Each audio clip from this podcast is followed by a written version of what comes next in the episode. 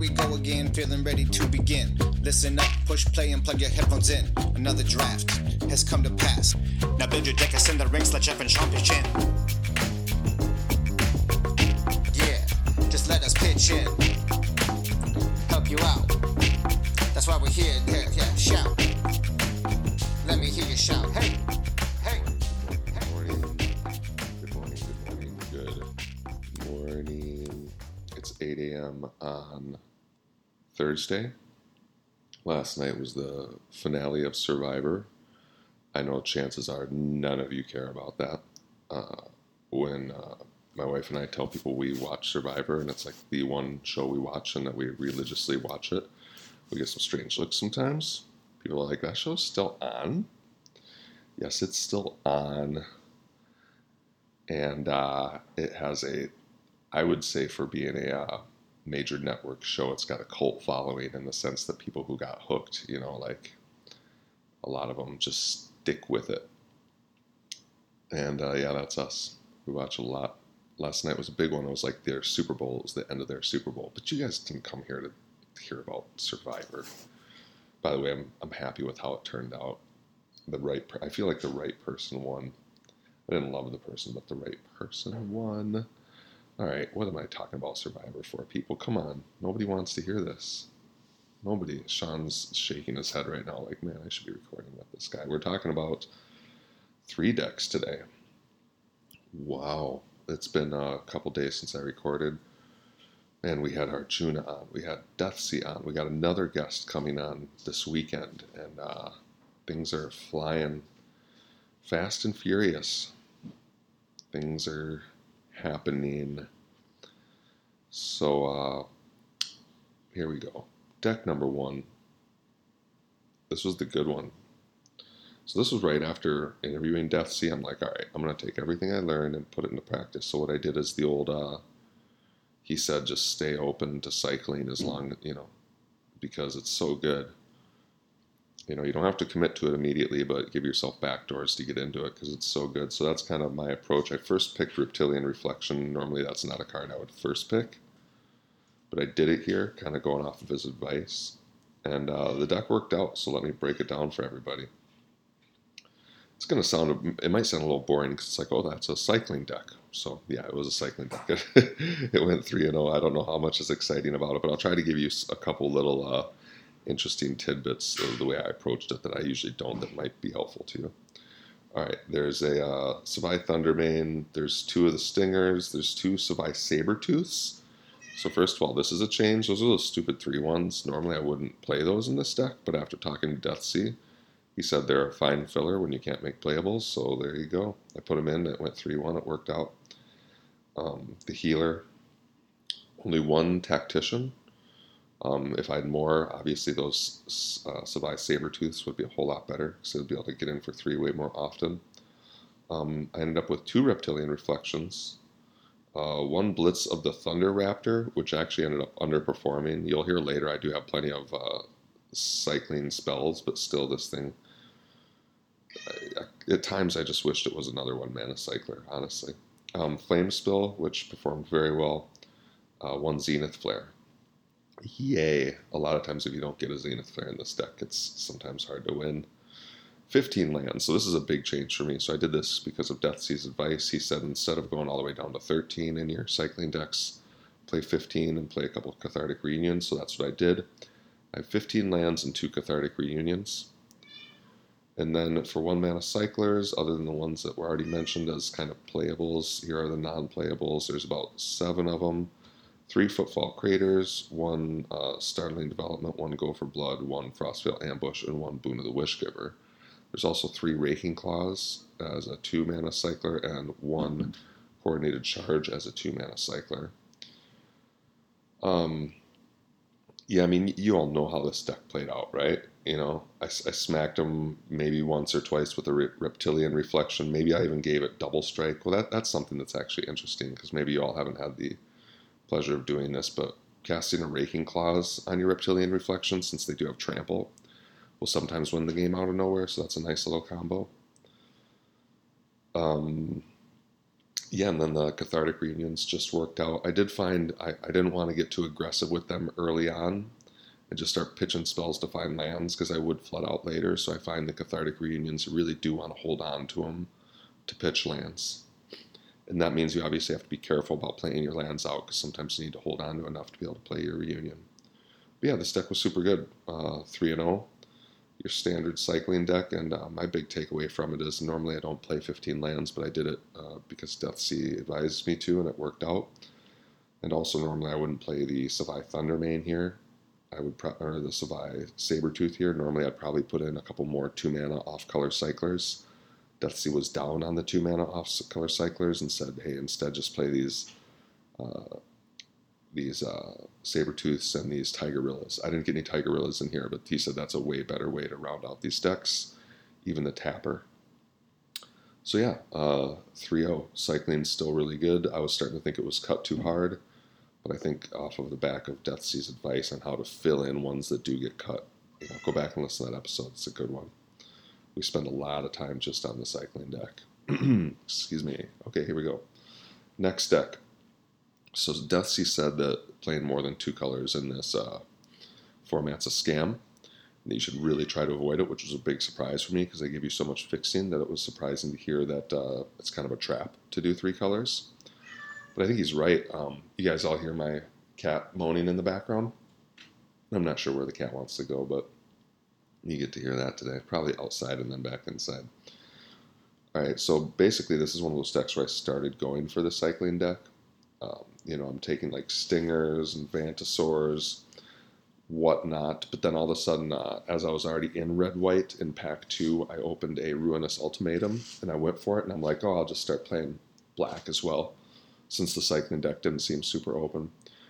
And um, the good news was it's like that lane did seem open. Like I was getting paid off, I was getting some good colors in these uh, cards in these color combinations, but it just still the deck just didn't do it, man. Uh, it was actually pretty bad. I think I got one or two wins, and it was on the uh, this one I took to the um, uh, best of one ladder where you can get up to seven wins, and I only got one or two, which was surprising because I, I, thought the deck looked okay. I thought Ruinous Ultimatum looked very playable, but here we go. I'll break it down really quick for you. There's one uh, Coil Bug, there's two Drannith Stingers, one Divine Arrow, two Go for Bloods, two Shredded Sails a Gloom Pangolin, two Farfinders, a Memory Leak, a Ferocious Tigerilla, uh, the Phoenix, um, the Mutate Phoenix. Um, I can't see the actual name of it, just the alternative name on this pick. A Blade Banish, two Rumbling Rock Slides, two Unbreakable Bonds, um, a Sandworm, even though it's on off color to get back with the Unbreakable Bond, uh, two Lava Serpents, Imposing Vantasaur, and then the Ruinous Ultimatum that I mentioned for fixing. I have two fixing cards a uh, Triome, which is all three of the colors I'm in, and uh, a Scoured Barrens, the black white. So, this deck has a ton of removal, right? And then a couple threats to kill your opponent off. The ton of removal actually just became too much overkill. It's like I would kill my opponent's stuff with all my single target removal, and then by the time it was I could pop off my ultimatum, it would only get like one target because there's only one thing left on their board anyway. So I don't know. The, the ultimatum's awesome, but in this deck it just didn't line up because I already had plenty of removal to take care of their stuff, and it was just this expensive card that didn't do enough by the time I got to it. Um, one of the few games I did win, I think, was Unbreakable Bond on a uh, Sandworm. That's just really good. A seven-seven lifelinker. Um, yeah, I'm just gonna go with Deathsie's advice after this experience. I think I'm gonna keep hedging towards trying to stay two colors even if it means not being able to play a, a sweet ultimatum like this. So there's the second deck I want to break down today. I only have one more to go. Um, quick reminder we have a website, magicarenadraftingclub.com. Uh, we have a Patreon. Uh, what we're trying to accomplish with our Patreon is to get uh, one year's worth of expenses. We approached this project last last fall, early fall, last summer maybe. It was right at the end of M20 is when we decided to start doing this, and Sean and I were like, well, you know, we already talk on the phone all the time about magic anyway. I bet people would want to hear it. Plus, me and me and you really like podcasts, you know. we know a little bit about them. We've heard a million of them. Uh, so maybe that's the forum, the space that we want to get into. So uh, I immediately bought a website, and then we got the, the Zoom account to be able to do the the calls more than an hour. You know, the Pro, Pro Zoom account. Bought some stickers, and uh, yeah, just trying to recoup costs. That way, we can keep doing this for you and not have to spend any money out, out of our pocket. And everybody's been absolutely wonderful so far supporting us. It's been more support than I expected. It's been a big pick me up for Sean and I. Really keeps us going and we really appreciate it. I would like to uh, shout out Nathaniel today. Thank you, Nathaniel, for being a new patron to the show. And you asked, uh, how do we keep it going with the money? Because drafting can be expensive. Um, you're absolutely right, it can be. And, uh, you know, unless you're one of these God tier people, it's really tough to go infinite, like you're to spend money. Now, if you don't want to play a ton and you're okay with only drafting a few times a week, you can just do all your daily quests and that'll get you several drafts per week, quick drafts.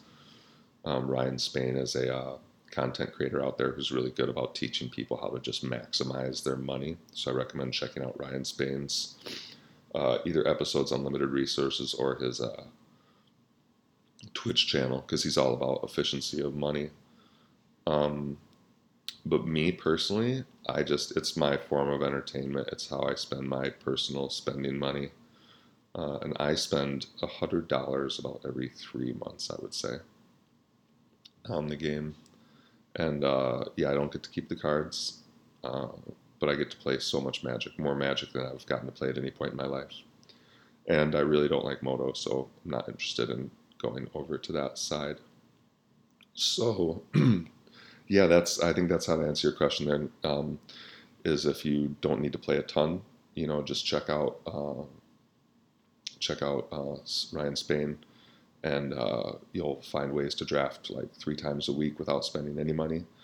Or uh, if you're like me and you're a limited junkie and you want to play every single day, you're probably looking at um, spending I'd say $100 at least every six months if you really want to play limited games every single day and that's the reality of it. So moving on, uh, one more deck to talk about. thank you again, by the way, Nathaniel. We appreciate you so much for being a patron. It, it just it means so much to us. It, it means you know the motivation. You get up, uh, do this recording every other day, for example, so we can be a podcast that's coming out way more often than other limited content out there. So um, it's a big boost. Thank you, thank you. Okay, last deck. Here we go. Last deck is a weird one because this is actually a deck that uh, I drafted before we talked to Deathsie. Um, maybe a week ago, I did a quick bot draft, and immediately afterwards, I didn't play the game because I just enjoy the live draft so much more. I like did the bot draft. I'm like, ah, that was all right. I'm gonna go back to doing real drafts. But um, then all of a sudden, last night, I saw that that quick draft is going, that quick bot draft is to go away in two days, and my draft is to go away. So I had to complete it. So I got in, and what it was was it was a deck where I picked up a Lurrus in pack three, and so I just found a way to jam Lurrus in the deck, right? But I didn't make it my companion. I immediately lost game one pretty quickly. It was like, oh boy, this is gonna be one of those bad decks. And then I'm like, you know what? I'm just gonna make Lurrus my companion. What do I have to lose? And I had to play some real crappy playables to make that happen. Because to make Lurrus your companion, you can only have permanents that are one or two drops, so it really limits what you can play. But I did it, and uh, I ended up getting uh, five wins out of the deck after putting Lurrus in as my companion, even though it meant I had to play some real jank cards. Just Lurrus is just that good. I'll go over the deck quick, and then um, I'll go over what I learned Oh, and a little sneak peek. The guest Revenant this weekend recently had a 7 0 Lurrus deck. We're definitely going to be asking them about that. All right, so Lurrus is the companion. At the one, we have two Brushwags, two Scorpions. I found the Brushwags were really good with Lurrus. It's a one drop you can get out that can scale with the game. Scorpions are good if you can get them back and just start draining your opponent. Um, one mental, or one, um, what is it, Mortal Destruction? The uh, Mutual Destruction one Coil Bug, one Feed Art, Fiend Artisan. Man, that card's fun. That card's fun with Lurrus because you can sack your creature, go get another one drop, and then use Lurrus to just get your Scorpion back. It's like you sack one Scorpion with the Fiend Artisan to get the other Scorpion, and then if Lurrus is in play, replay your Scorpion just killed. It's a nice little loop I was finding there. One Skull Prophet, one Ominous Seas. So here's an example of a card that's like, what is this doing in here? I had to put some real messed up playables in here, and it can cycle. Two Corpse Churn, Easy Prey, Fire Prophecy, Shredded Sails, Survivor's Bond, Sleeper Dart, two Call of the Death Dwellers. That's the one that gets things back out of your graveyard. Barrier Breach, again, it's an off color cycler. Uh, tentative Connection. I don't really even have any menace creatures in here, but one little interesting tech I found, you know, because tentative connection is a lot cheaper if you have a menace creature, is that uh, Call the Death Dweller gives your creatures menace. And I'd kind of forgotten about that until I cast that, and then all of a sudden my tentative connection was a lot cheaper. I'm like, well, here we go. I don't even have a lot of ways to abuse tentative connection, you know, other than the one mutual destruction uh, or the uh, fiend artisan. It was just, uh, again, I was really struggling to make playables. And then one unbreakable bond. So the big notes here are the two corpse churns, the one survivor's bond, and the one unbreakable bond. You're basically just saving for Lurrus because they're going to keep killing Lurrus, right? If they don't, they're going to die because you're just going to keep getting the creature back every single turn. So they keep killing Lurrus, but you keep using those four spells to just get Lurrus back. Don't waste those spells on anything else. They're meant for Lurrus. Then the other thing I found with this deck is that Sleeper Dart is just like Lurrus's best friend. That card is absolutely amazing. It keeps you alive. You know, you play it, you draw a card, you sack it, you stop their big creature from hitting you again. You play it again with Lurrus, you know, you get your extra card again. It's just an amazing card with Lurrus is the sleeper dart, and that honestly won me a lot of games. Um, I did have three forms of fixing in here, uh, so there was a chance I was able to play uh, Ominous Seas. There was like one blue source, one dual land, and then there's a couple red sources to play my Fire Prophecy, Shredded Sails, and Tentative Connection. But yeah, I guess the message here is just that Lurrus as a companion is absolutely busted and like Dusty said, you got to find a way to play these things because the th- the things they can do are probably going to offset the power of just putting them in your deck. well, everybody, that's all I got today.